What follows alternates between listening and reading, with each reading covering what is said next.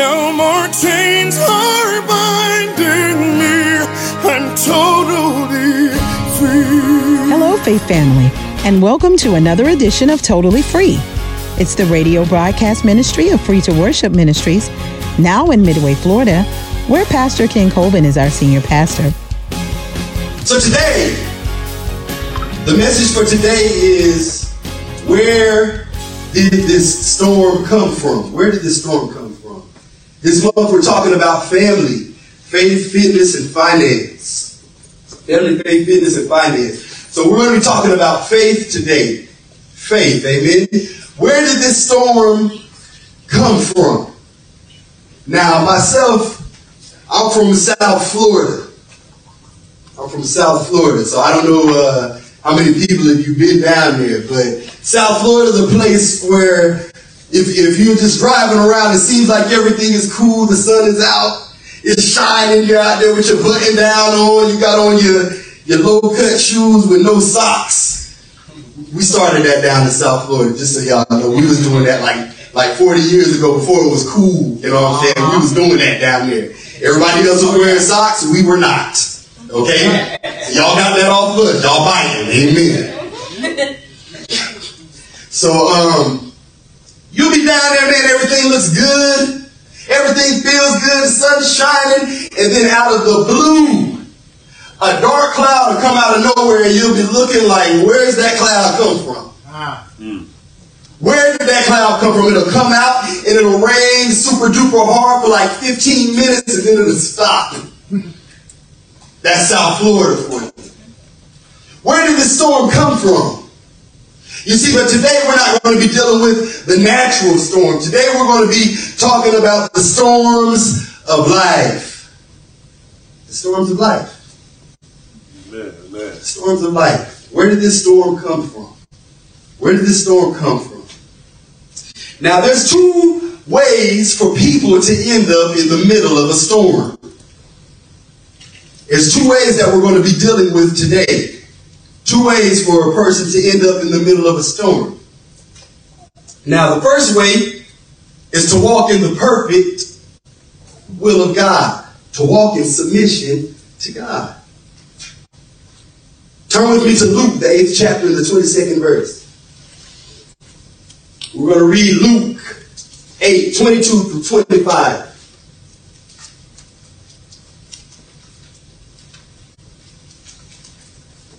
And it reads, Now it came to pass on a certain day that he went into a ship with his disciples, and he said unto them, Let us go over unto the other side of the lake, and they launched forth. But as they sailed, he fell asleep. And there came down a storm of wind on the lake, and they were filled with water and were in jeopardy. And they came to him and awoke him, saying, Master, Master, we perish. Then he arose and rebuked the wind and the raging of the water, and they ceased, and there was a calm. And he said unto them, Where is your faith? And they being afraid wondered, saying one to another, What manner of man is this? For he commandeth even the winds and the water, and they obey him. Now, this is a passage of scripture that's speaking about the power of Jesus Christ. Now, I wanted to make sure that we got a full glimpse of this picture before we go in and unpack this. Amen? Amen. Amen. So we started uh, 22nd verse, and it says, Now it came to pass on a certain day that he went into a ship with his disciples. And he said unto them, Let us go over unto the other side of the lake. And they launched forth. The first thing that we're going to take out of this one scripture, the first thing that we're going to take out of this scripture, Jesus got on the ship with who? With his disciples. Jesus got on the ship with his disciples. Jesus only gets on the ship with his disciples. You never see Jesus anywhere on in the scripture on the ship with anybody other than his disciples. If Jesus is going to be on your ship, you need to be a disciple. What am I saying? Turn with me. Who is, a, who is a disciple? What do I mean by a disciple? Turn with me to John, the 8th chapter, the 31st verse. What makes someone a disciple?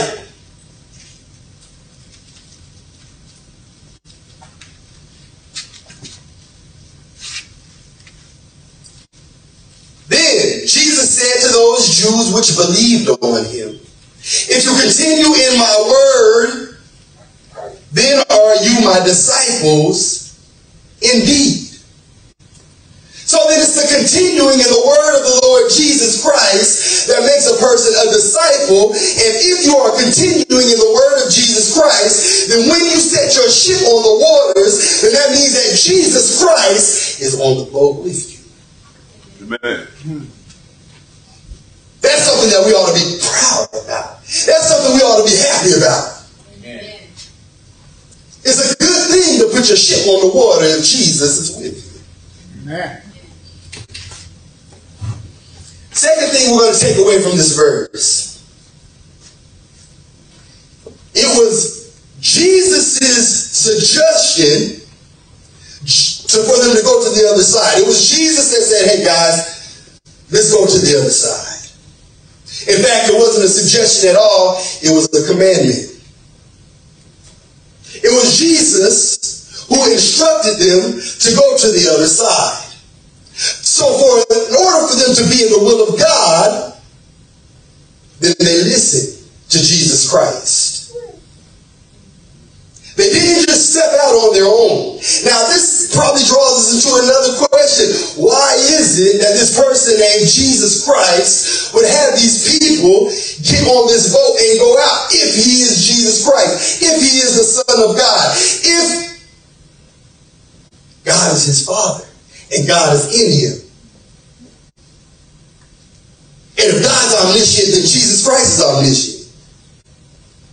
Why would Jesus Christ put them in this situation to where they're getting ready to go out here and endure this storm? You see, Jesus knew exactly what was getting ready to take place. Jesus wasn't confused about the storm that was getting ready to take place. You see, if Jesus told you to get on the boat, and you're a disciple, you're the one that follows Jesus Christ, and you're the one who says, All right, you're my Lord, you're my Savior, I'm going to do everything that you told me to do. If Jesus told you to get on that boat, on. Jesus knew what was going to be there once you got in the water. You see, we can put faith in the trip if I know that he knew what was coming. Amen. You didn't find yourself in the middle of the storm for no reason, but Jesus knew that the storm was coming. He knew that when you got out there on the water that he would be on the boat with you. Yes, sir. You are not out there on your own. He understands everything that comes before it gets here.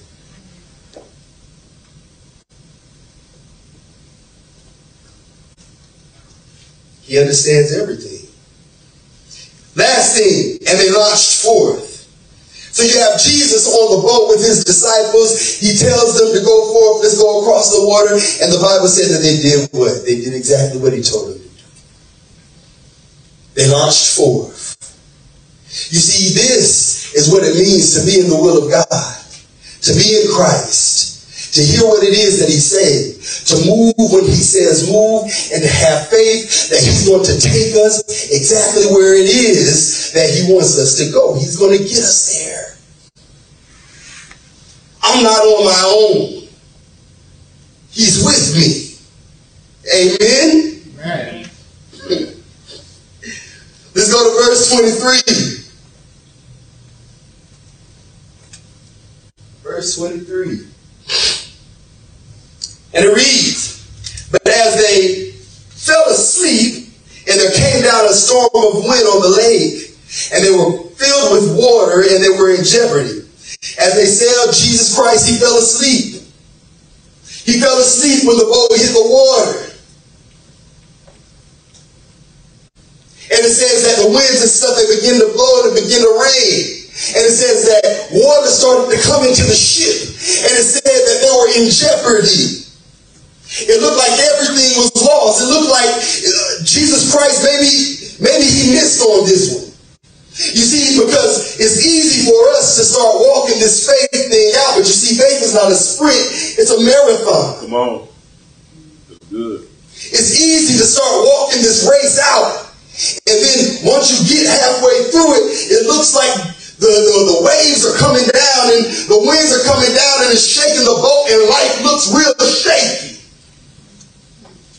It looks like maybe I'm not going to make it. And not only does it look like I'm not going to make it, but I don't hear him. Wow. I don't see him. I don't see you moving in my life the way that you're supposed to. You told me to come out here on this water. You told me that we was going to go to the other side. You said that you would never leave me. You said that you was never going to forsake me. And now I'm in the middle of the water and I see the wind and the waves are coming down on me. And not only that, I'm looking at you and I know who you are. I know that you're all powerful. I know that you're all knowing. I know that you can do whatever it is that you want to do whenever you want to. This is all in my mind. They're looking at him. Do you think that Jesus didn't feel the boat moving? You think he didn't feel the waves? You think he didn't see the wind? He knew everything that was taking place while he was there sleeping. And it's easy for us in the midst of these situations to look and it can be a hindrance to our faith. Yes, sir. It can make us doubt God. It can make us wonder, does he really have a hand in my life the way that he says that he does? They're him sleep while all of these things are going on around them. And they're feeling the physical parts of it. They're feeling the real life parts of this. It's easy for us to end up in those situations. And those things will hinder our faith. But one thing that we have to remember is even though we find ourselves in the midst of those situations, maybe he's not saying anything, maybe he's still asleep, but he's still on the boat. Come on. He's still on the boat. As long as he is on the boat, it doesn't matter. I know you see the wind. I know you see the waves. I know you see the mud running out. I know maybe you don't got no food in the cabinet. But if Jesus is on the boat, it's going to be all right. Come on. Yes, sir. As long as he is on your boat, it is going to be all right. Can I get it? Still on the boat. Verse 24. And it says what? It says, And they came to him and awoke him, saying, Master, we perish. Then he arose and rebuked the wind and the raging of the water, and they ceased, and there was a calm.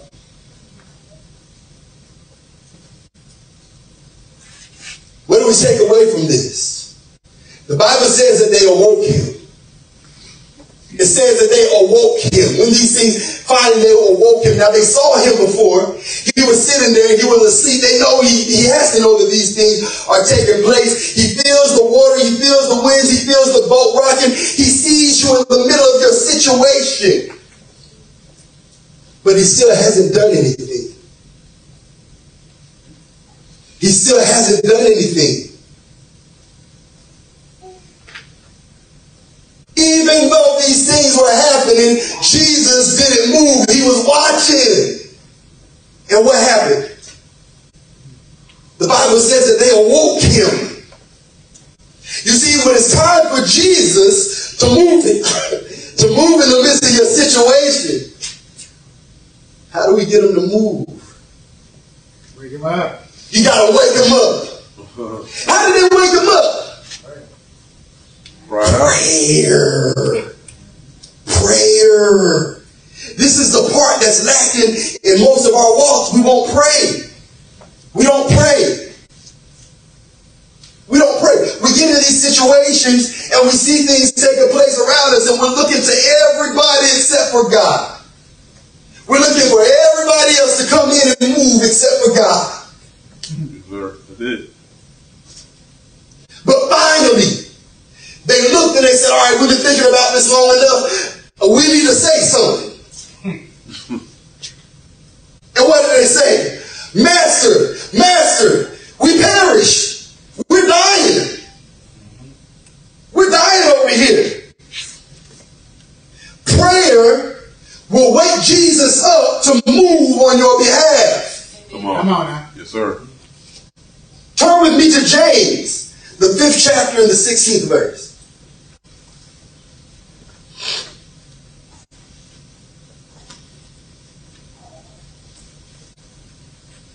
And he says, Confess your faults one to another and pray for one another that ye may be healed. The effectual, fervent prayer of a righteous man avails much. The effectual, fervent prayer of a righteous man avails much. Were these men righteous? We just established that these men were in the will of God. They were doing everything that He told them to do. It was their faith that made them righteous, just like Abraham. Their faith made them righteous. The minute they got on there and started doing everything that he told them to do, they became righteous. So these were righteous men that were crying out to Jesus Christ. The effectual, fervent, not just any kind of prayer, fervent. You want to know why our prayer lives is, is don't really work out the way that it's supposed to? They ain't fervent. We got to sprinkle a little bit of fervor on it. It got to be a little bit more fervor. I don't even know if that's a word.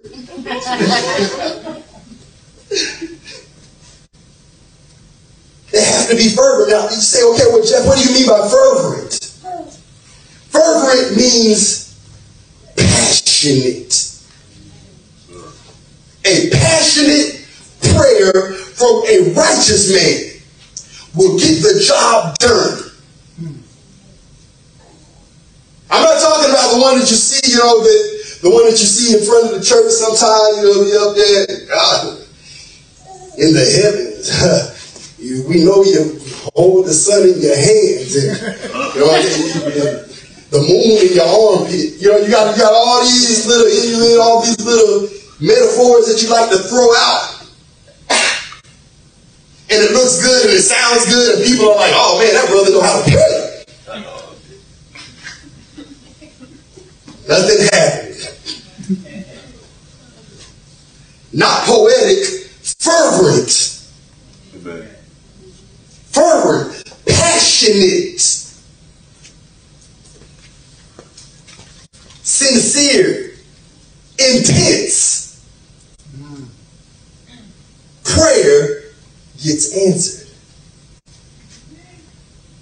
You see, and that's what the storm is for. You see, because I know I got a lot of people that are saying, well, shoot, why do I got to go through all of this? Because a lot of times we get comfortable in life. Yes, sir. When things are okay, boy, prayer in the morning, look, almost you come in there, you be like, thank you, Jesus. You get up and you be going. Won't pray. Because everything is fine. Sometimes God has to shift things. Why? Because He's not trying to get us to just stay where we're at. He's trying to move us to the next level. He's trying to move us forward. That's what all of this is for. Why is this? Why is this storm even here for me if I'm righteous? Turn with me to Romans, the uh, fifth chapter, the third and the fourth verse.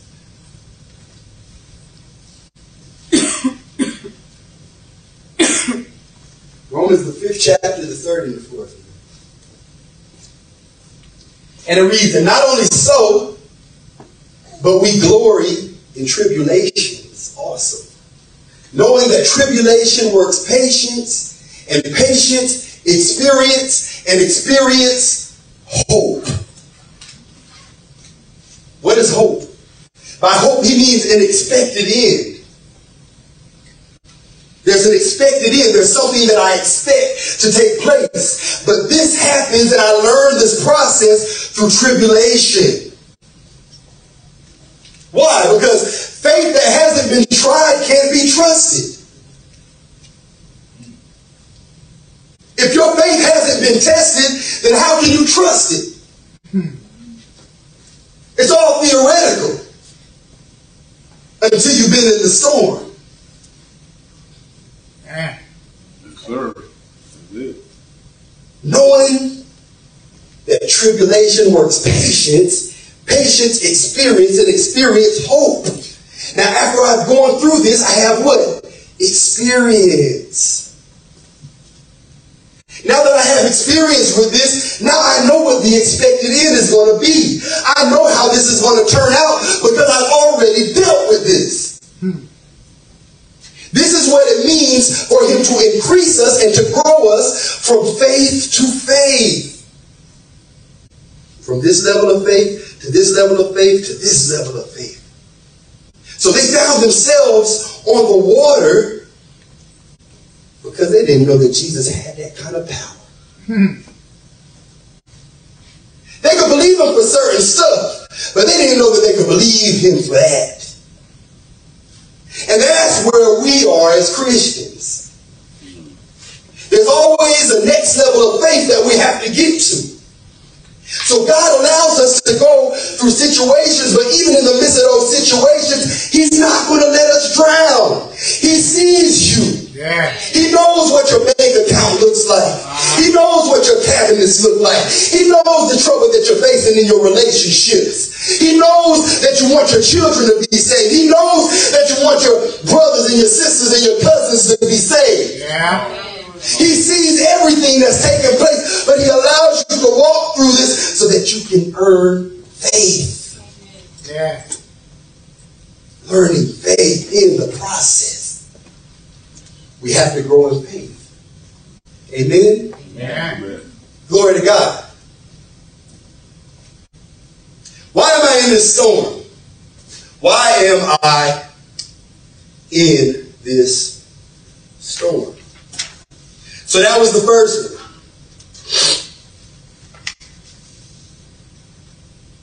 The first reason is because I'm in the will of God. Why am I in this storm? See, the second reason, the second way, the second way to end up in the middle of a storm is to walk in willful disobedience to God. To walk in willful disobedience to God. To know that you have a call on your life and to walk in willful disobedience to God will land you smack dab in the middle of a storm. Turn with me to Jonah, the first chapter.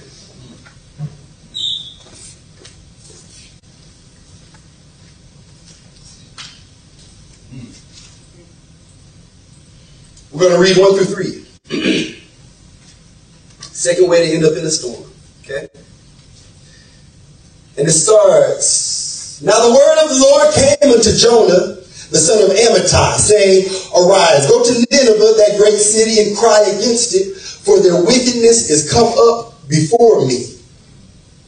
But Jonah rose up to flee unto Tarshish from the presence of the Lord. He was fleeing from the presence of the Lord, and he went down to Joppa, and he found a ship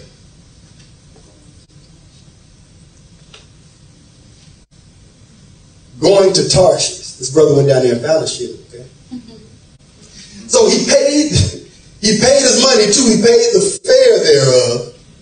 And he went down into it to go with them unto Tarshish from the presence of the Lord.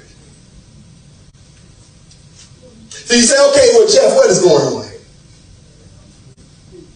What is going on here? You see, Jonah was not somebody who was unfamiliar with who the Lord was. Jonah knew who the Lord was. There was a call on Jonah's life. And God told Jonah, He said, All right, listen, I need you to go down to Nineveh and I need you to go and you need to preach to them. And when you preach to them, you know, I want you to try to make them repent. And the preaching of the word of the Lord. There was a call on his life.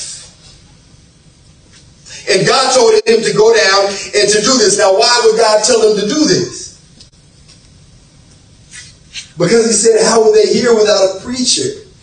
He wanted these people to repent. How will they hear without a preacher? And how will they preach except they be sent? So he was a preacher and he was sent to go to these people and to let them know, hey, listen, you guys got to stop doing the stuff that you're doing. Nineveh was a, uh, it was bad. Nineveh was bad. Okay, Nineveh was the capital of Assyria. It was founded by Nimrod with his evil self. So God wanted Jonah to go over to Nineveh and to preach to them and to tell them, all right, you guys gotta, um, you guys gotta stop what you're doing. So now he does what? He goes and he gets on a ship. Here we go with this ship again. But the ship that he gets on, Jesus is not on the ship. Not only is Jesus not on the ship, but his disciples are not on the ship. In fact, if we're going to be technical about it, the people that he was on the ship with, all of them were pagans. People who didn't know who God was. You see, when we flee from the presence of the Lord, a lot of times we flee with people who don't know who God is. We surround ourselves with people who don't know who God is. Come on, that's good. And fled from the presence of the Lord. Now the Bible says that when Jonah got on the boat with these people, and these people, listen, these people were sailors. These people knew how to read the weather. These people weren't stupid. Okay, I mean, for some reason I think that we assume that, you know, just because we got Weather Channel today and they didn't have it back then, that they didn't know when the rain was coming. They knew. They knew. So they get on this boat, and they're on the boat with Jonah, and the Bible says that a great wind, there was a storm that came out of nowhere, unexpected, and all these people are on the boat. And while they're on the boat, these people are looking around and they're trying to figure out why are these things happening? Like, what is going on? So much so that they knew it was supernatural, and every last one of them started to call on their God. Needless to say, nothing happened because the God that they called themselves serving didn't have control over the wind and the waves. You see, if you want somebody to have control over the wind and the waves, Jesus is going to have to be on your boat. Hallelujah. Everybody can't do that. But they knew that there was something that was going on. So these people turned around and they're trying to figure out what's going on. So then while all of them are sitting there praying to their God, they look over and they see Jonah sleeping on the boat.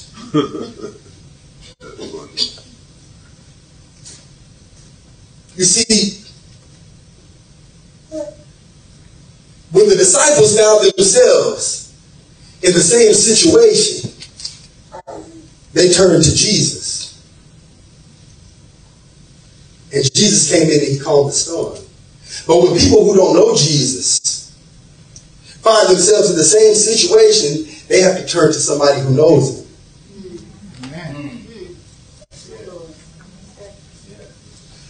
But the problem that they were having is the guy that could fix this was on the boat and he was fast asleep. fast asleep. You see, the people who need to know the God that we serve, even those people are dependent on the gift that is on, in, on the inside of you and I. They're all dependent on the gift that's inside you and I. But when we run from the presence of the Lord, there's a spiritual sleep that's on us that keeps us from being able to help these people for that are around us. And not only that, but now their lives are in danger. They need help. They're calling on their gods and their gods aren't answering. And they look over and they see Jonah over there sleeping. And they was probably mad. They probably came over there and kicked him. Hey, arise, old sleeper. Get up. What are you doing? You don't feel this rain, you don't feel the water, you don't feel the boat about to break. So Jonah gets up and he tells the people, he said, All right, listen. All right, this is happening because of me. Now, if you guys want to fix this, you guys are going to have to toss me over. They don't want to toss him over. They don't want to toss him off the ship. So what do they do? They said, all right, man, no, listen, we're not going to do that. You know, we don't want your blood on our hands. We'll go over here and we'll cast some lots, you know, and whoever whoever the lot falls on, then, you know, that person got to go. Jonah probably standing over there watching. he already knew he was getting off that ship. The lot fell on Jonah. They grabbed Jonah. They throw Jonah over the, over the side of the ship. And what happens? The storm calms down. And it looks like it's the end for Jonah. It looks like it's the end. I can imagine they threw him over the ship. I mean, hey, somebody throw you throw you over the rail in the middle of the ocean. I don't know if y'all ever been in the middle of the ocean. That's that's that's dark. That's dark. Yeah. Man, that's dark. To where you can't see the end, you can't see the coast. You're just going over the end and you just hit that, that water and nowhere fall. And it looks like it's the end for Jonah. Why?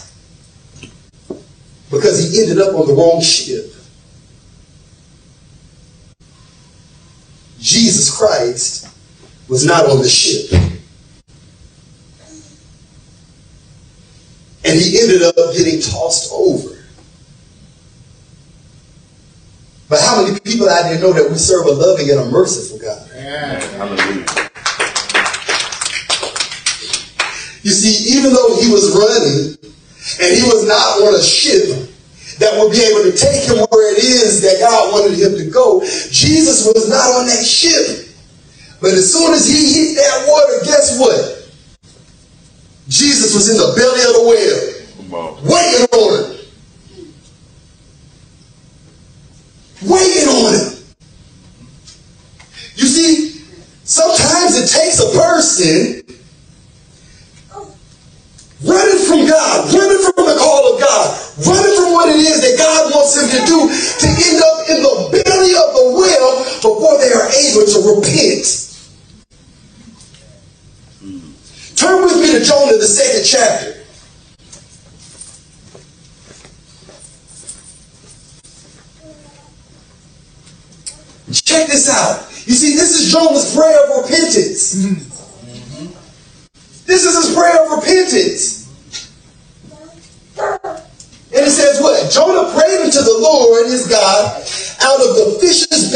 said, I cried by reason of mine affliction unto the Lord, and he heard me out of the belly of hell, cried I, and thou heardest my voice.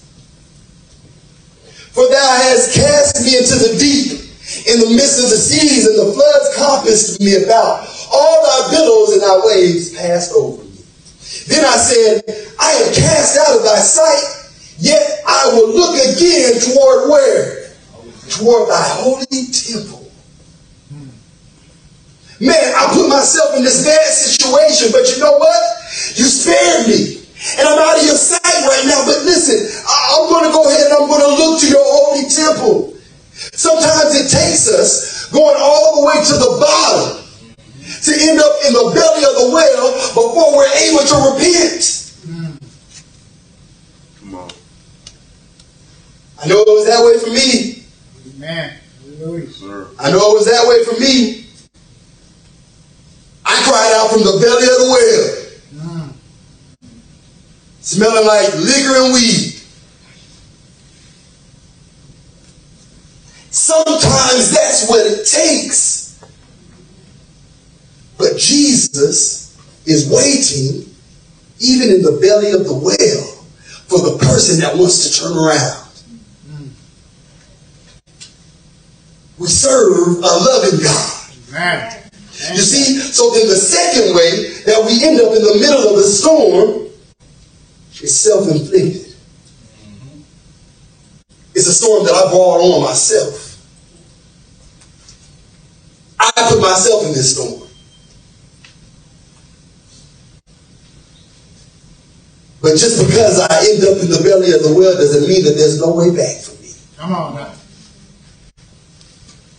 You see, because both storms are designed to do the exact same thing. I mean, you think about it, it's the same situation. You got two storms, same body of water, same wind, two different groups of people. But the storm is designed to do the same thing for both groups of people. You see, it's God that's sitting in the storm, reconciling people to himself and drawing them closer. Whether they are perfect or whether they don't got anything right. It's all working together for the good of each and every one of us. Amen. You see, it's not my perfection that makes me good. My, my righteousness before God is nothing. I can't be righteous before God. I'll drop the ball every time. Every time I try to get it right, I'll get it wrong. I am dependent on the grace of God. And I go back to Him and I talk to Him about giving me more grace to get me past the things that I struggle with. Mm-hmm. You see what I'm saying? It's not self righteousness, it's the righteousness of God. The only thing that I have to do is die. And that's where we all struggle. That's where we all struggle. So then the storm, as you stand your feet all over the building, is not to condemn you, it's to draw you closer. It's to draw you closer. Whatever it is that you might be going through, God sees you, God knows, God understands. God is not impressed with, with where anybody is, myself included. God does not look at the person that's all the way on the bottom like you're too far away that he can't reach you. God can reach anybody. There's no person, I don't care you bring the nastiest, vilest, vilest person in here. God can change that person to make him do exactly what he created him to do. You see, the only thing that he wants is a commitment. He just wants you to commit. A lot of people they're looking and say, okay, well, you know, um, and I've had people tell me this before, you know, I, I want to come to Jesus Christ, but um, I got some stuff that I'm still dealing with, and I don't want to play with God. So I'm going to wait until I get these things fixed. And then once I get these things fixed, then I'll go ahead and I'll come to God. You see, if we can fix ourselves, then we don't need to come to God.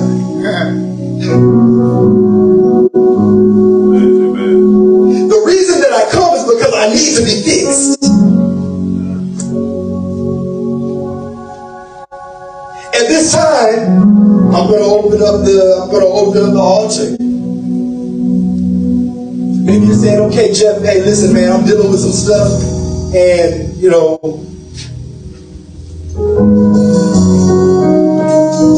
I walked away, or I've never had a relationship with Jesus Christ. Maybe this is the first time that you've ever even heard of Jesus Christ. Maybe this is the first time that you've been to church. No judgment. I'm not here to judge anybody. I'm here to help you get where it is that you need to go. Because one thing about problems in life, they don't just disappear. You see, a lot of times there's things inside of us that lead us to certain situations. Things that are preventable. And a lot of times we don't understand these things until it's too late. And we surround ourselves with people that give us wrong ideas and bad influences. The altar is open.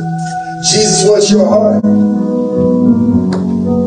Or maybe you're saying, hey, listen, I, I had a relationship with God, but I, I, fell away. I fell away a little bit, and, and I want to, uh, I want to, I just want to renew. And I want to touch base with some some people at the church, and um, you know, just just try to try to work my way back. The altar is open. No judgment.